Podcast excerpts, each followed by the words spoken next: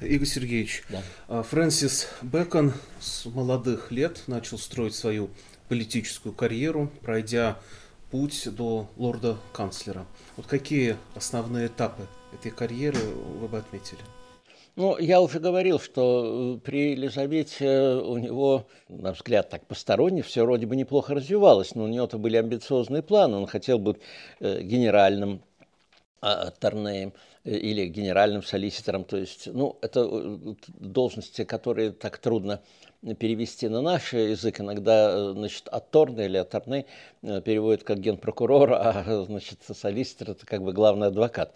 Ну, сейчас я не буду выдаваться в подробности, потому что там, кто захочет э, там детальнее это узнать, это можно, так сказать, посмотреть, потому что это таким очень многообразным. И система английская, она была довольно сложная, правовая система. Так поэтому, если говорить об интеллектуальной его биографии, то при Елизавете в основном выходят это опыты, которые он переиздавал несколько раз. Э, очень интересная книга, там масса таких психологических наблюдений. Э, некоторые работы которые он не публикует, э, с наметками он так только подходил, вот как можно было бы сделать, э, там что-то реорганизовать науку или все. Но очень много приходилось писать ему на злобу дня, там то, что заказывали по политическим каким-то таким религиозным вопросам и прочее. А вот при Якове это действительно, я уже говорил, что начался рассвет его карьеры, и как только Яков э, в 1603 году, э, когда он стал э, королем, он вскоре, значит, где-то 300 человек посвятил в рыцаре сразу, одновременно, под проливным дождем они там стояли, значит, и Бекон в их числе, но для Бекона это посвящение было примерно как для Пушкина камер-юнкерства.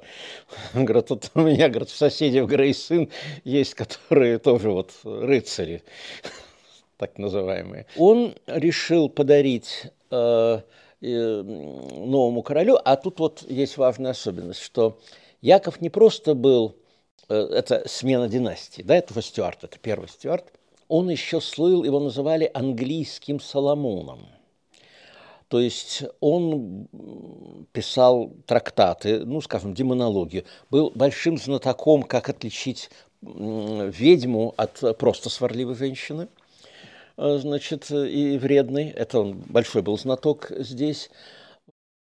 Э, ну и вообще человек такими действительно образованный, там не отнимешь, гуманитарные интересы у него такие были определенные – и Бекон решил так, вот, вот сейчас то, что надо. Вот король, который может реализовать хотя бы отчасти его идеи по развитию там, натурфилософии. Я предпочитаю термин все-таки натурфилософии. Немножко наука, э, когда мы употребляем в современном смысле, немножко так для Англии того времени немножко роскошный слишком термин такой.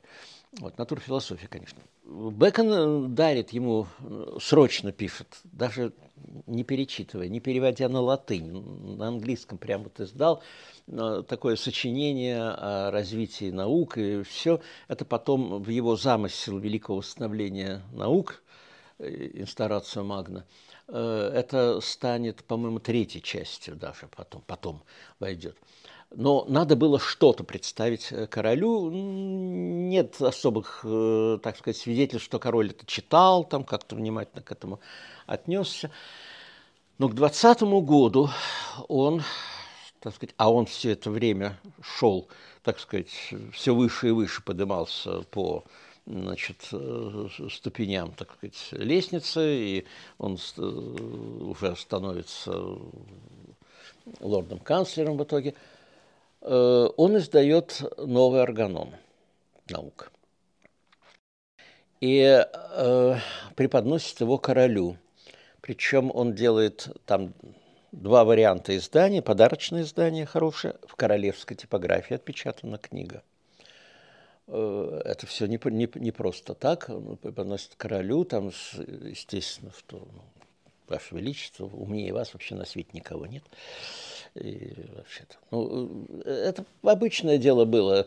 Мне вот, например, э, посвящение королю, Это очень... И то, что вообще Бекон писал, когда надо было польстить, он это делал очень искусно, причем он где-то там в письме заметил, что я не считаю это неприличным.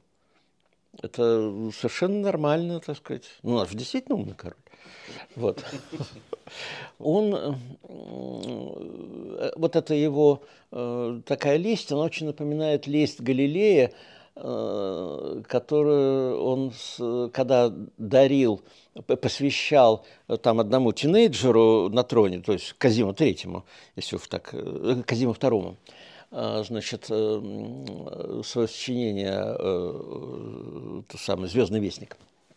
Вот, там тоже э, такие, из, изысканная такая лесть. Но это было в стиле того времени.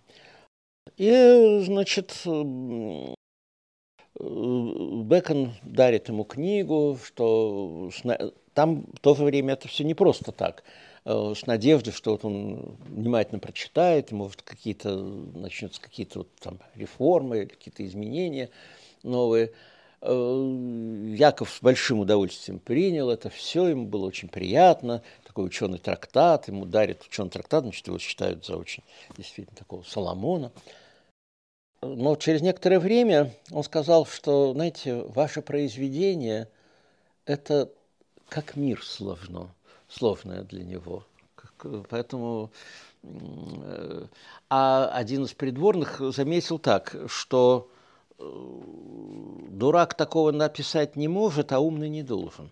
Но, тем не менее, отношения у них э, были хорошие до поры до времени. Игорь Сергеевич, а вот этот вот интересный момент с обвинением в коррупции, импичмент, это же да. такой закат да. его политической карьеры. Да, вот э, самое интересное, что вот здесь я оказался в очень тяжелом положении, потому что не было какого-то Э, связанного изложения, с которым можно было там поспорить или что-то еще, потому что как-то биографы Бекона, э, они либо очень мало пишут, э, я имею в виду вот англоязычные биографы Бекона, а что касается нашей литературы, судили за коррупцию все, в двух словах.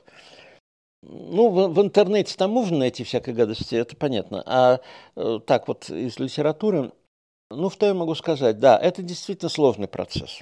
Значит, к 2021 году сложилась очень э, тяжелая ситуация, прежде всего финансовая и политическая.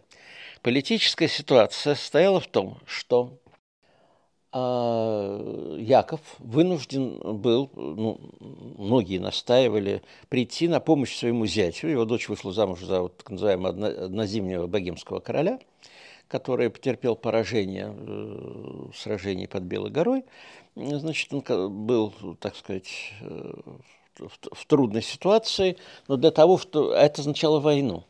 Э, Англия держала в Нидерландах там свой контингент небольшой, который довольно дорого, кстати, обходился в казне. И э, ну, нужны были деньги, большие деньги. И для этого просто вот так, как делалось во времена Елизаветы, собрать парламент и батировать Э, значит, очередные субсидии, уже тут не получалось. Тут нужна была какая-то система мер.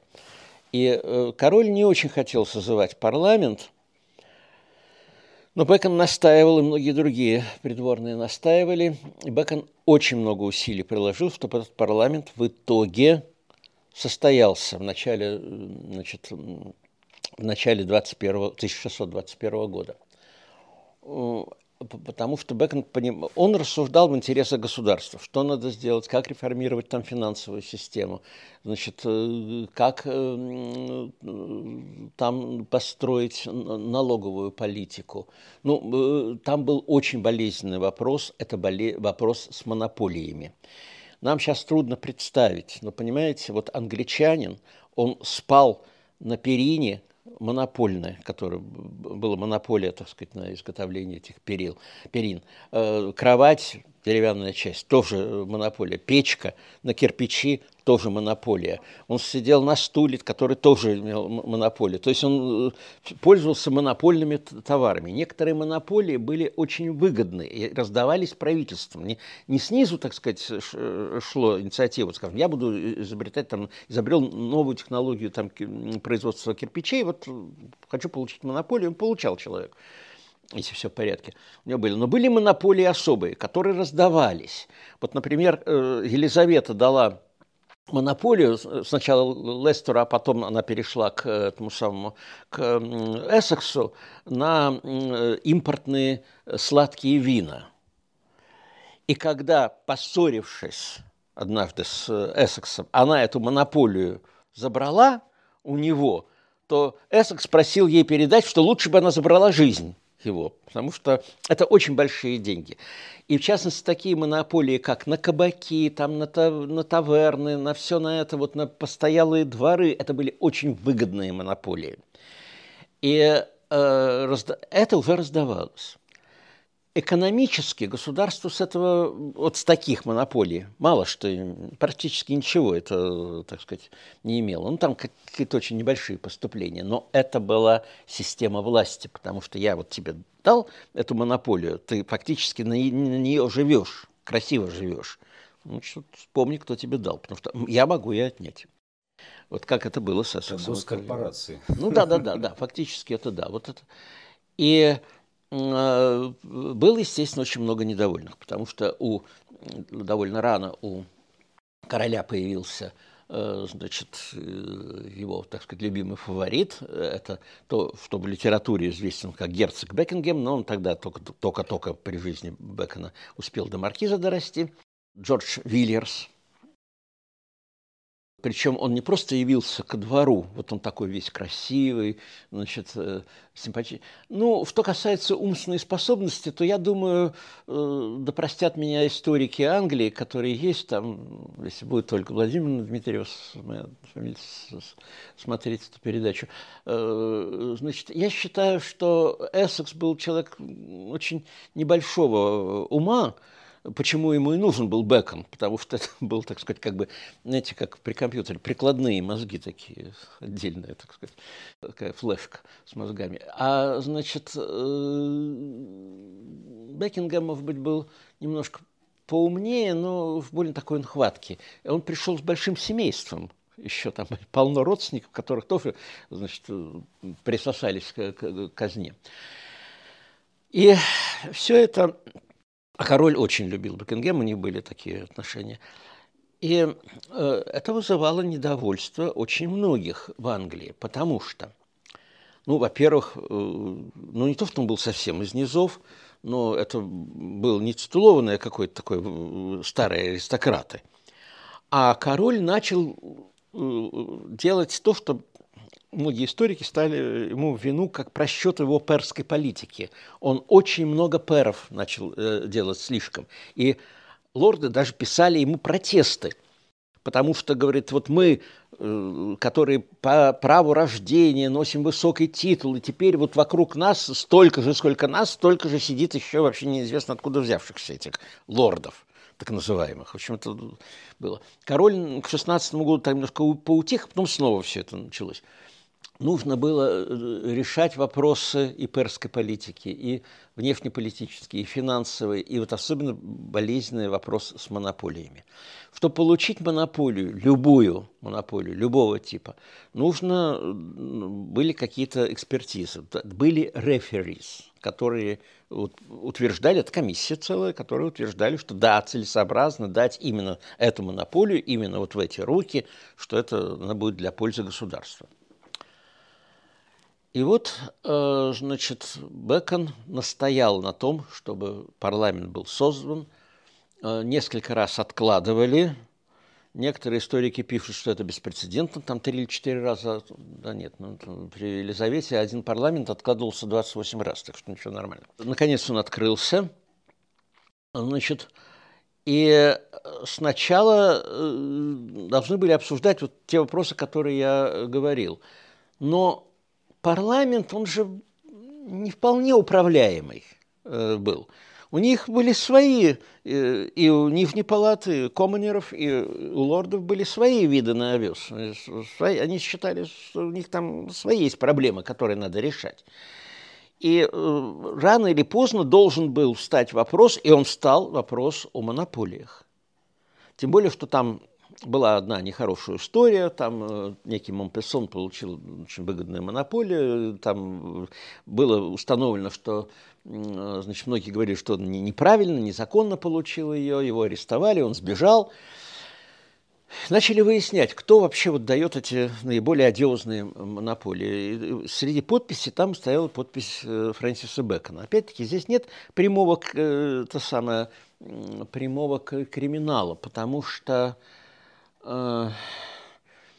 ну, нельзя заранее предвидеть, что человек окажется мошенником или просто неспособным делать дело, как бы здесь. И э, потом еще было большое давление со стороны короля очень часто и, и фаворита. Поэтому тут э, брат фаворита тоже был участвовал в этих монополиях очень хорошо. Сложилась такая ситуация, что много, многие в парламенте, поскольку им было трудно, так сказать, говорить против королевской политики, они впрямую критиковать не решились, они решились, и Бекингема было опасно задевать, потому что когда только-только в ходе парламента там что-то, э, тень упала на Бекона, король тут же явился в парламент с пламенной речью в защиту. А, значит, и э, поэтому удар был нанесен по человеку, который был советником ближайшим Бекингема, то есть Бекон. И тут возникает в один прекрасный день, возникла тема уже даже не с монополиями, ну, в конце концов, стоит его подпись, но он там не единственная подпись, все. Вопрос о коррупции. И там что-то 20, около 20 эпизодов было, значит, ему предъявлено – и э, при, э, да, и начался импичмент, то есть начался сначала в Нижней палате разбирательства, а они давали уже то, что они расследуют, они дальше передают уже лордам, и там начинается, собственно, суд парламентский, и лорды выносят свое решение, а дальше там в основном на усмотрение короля. Вот э, все конкретно, там не было конкретных сроков, там столько-то лет тюрьмы или там еще чего-то. Нет, какой-то штраф король мог изменить это решение, вплоть до отмены. Но вот начался этот процесс.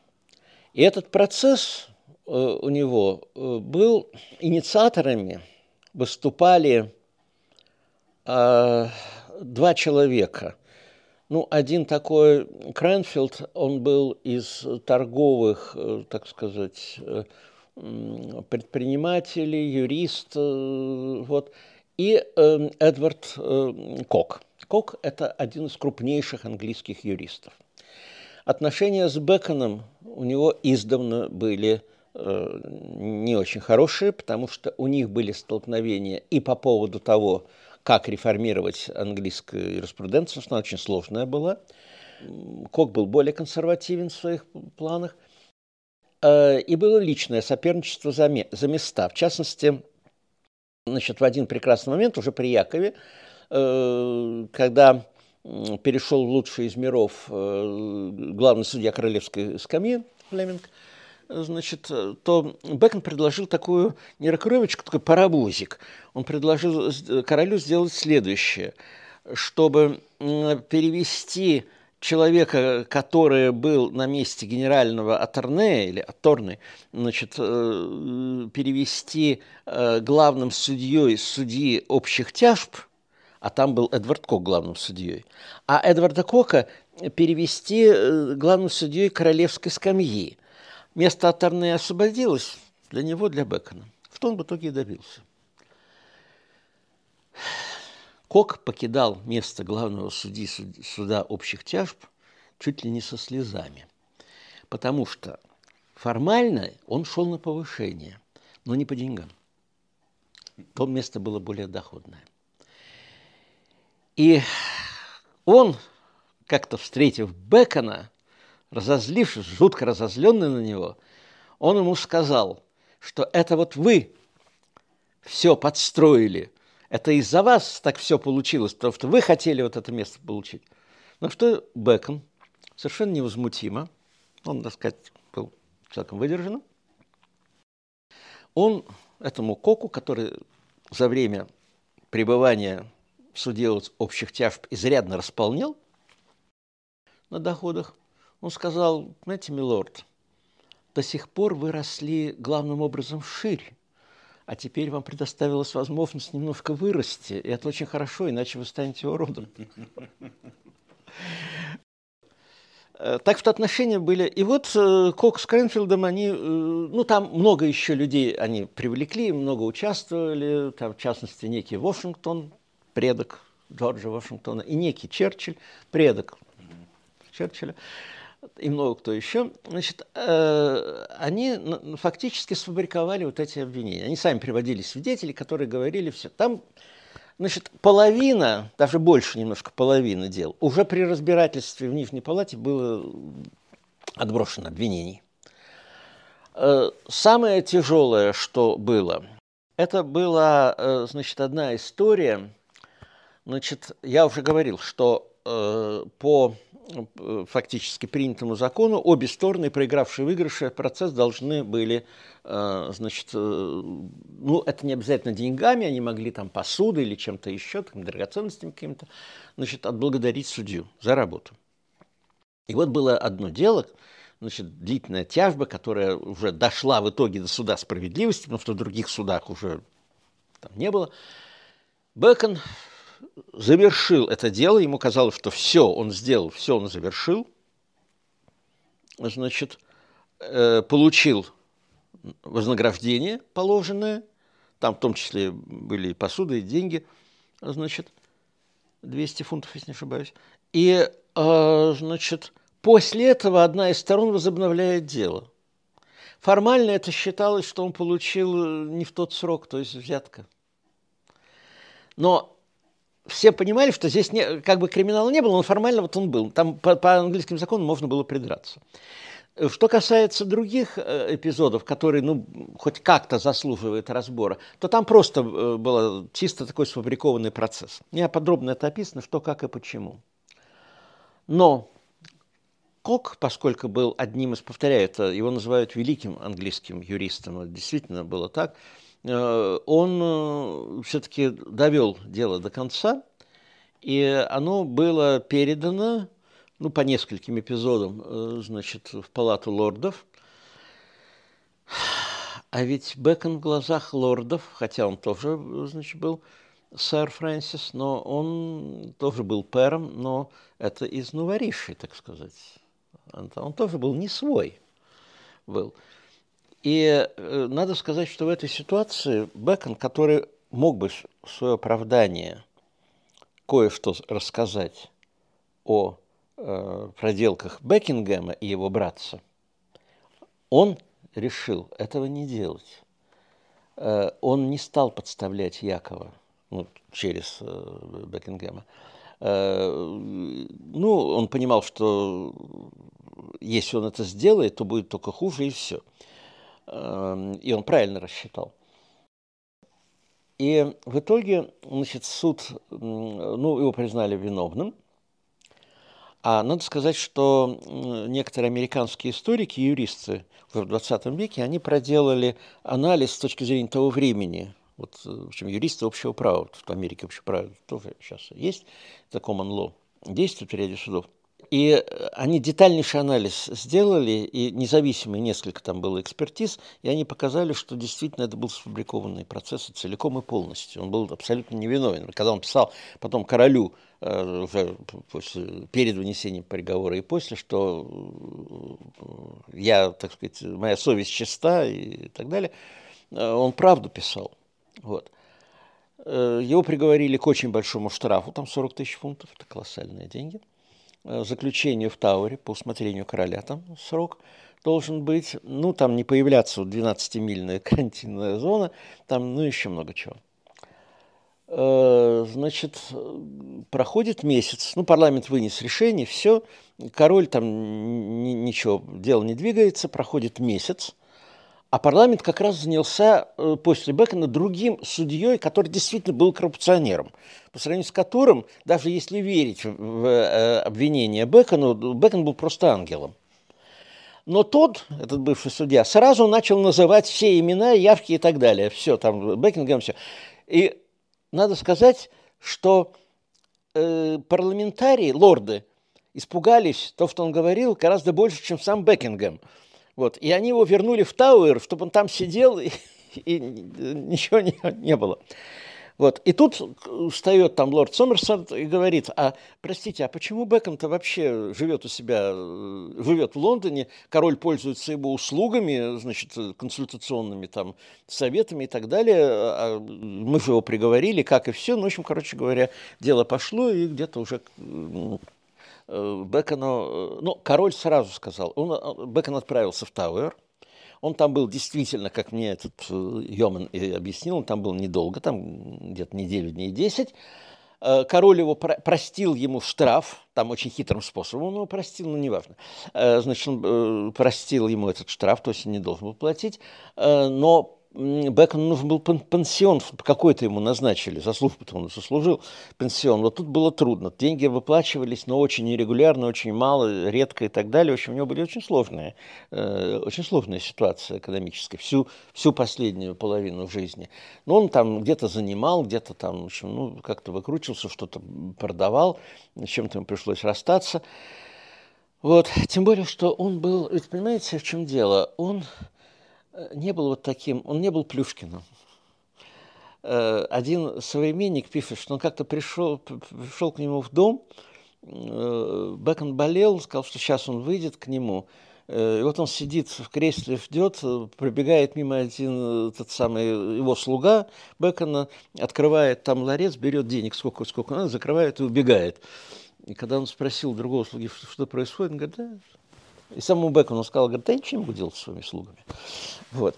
Так что его еще слуги грабили. Но надо сказать, у него сразу появилось время для написания философских там всяких трактатов. И вот, э, и, но он с одной стороны пишет трактаты, с другой стороны он обращается к разным высокопоставленным лицам, чтобы ему помогли вот, решить материальные как-то проблемы и все.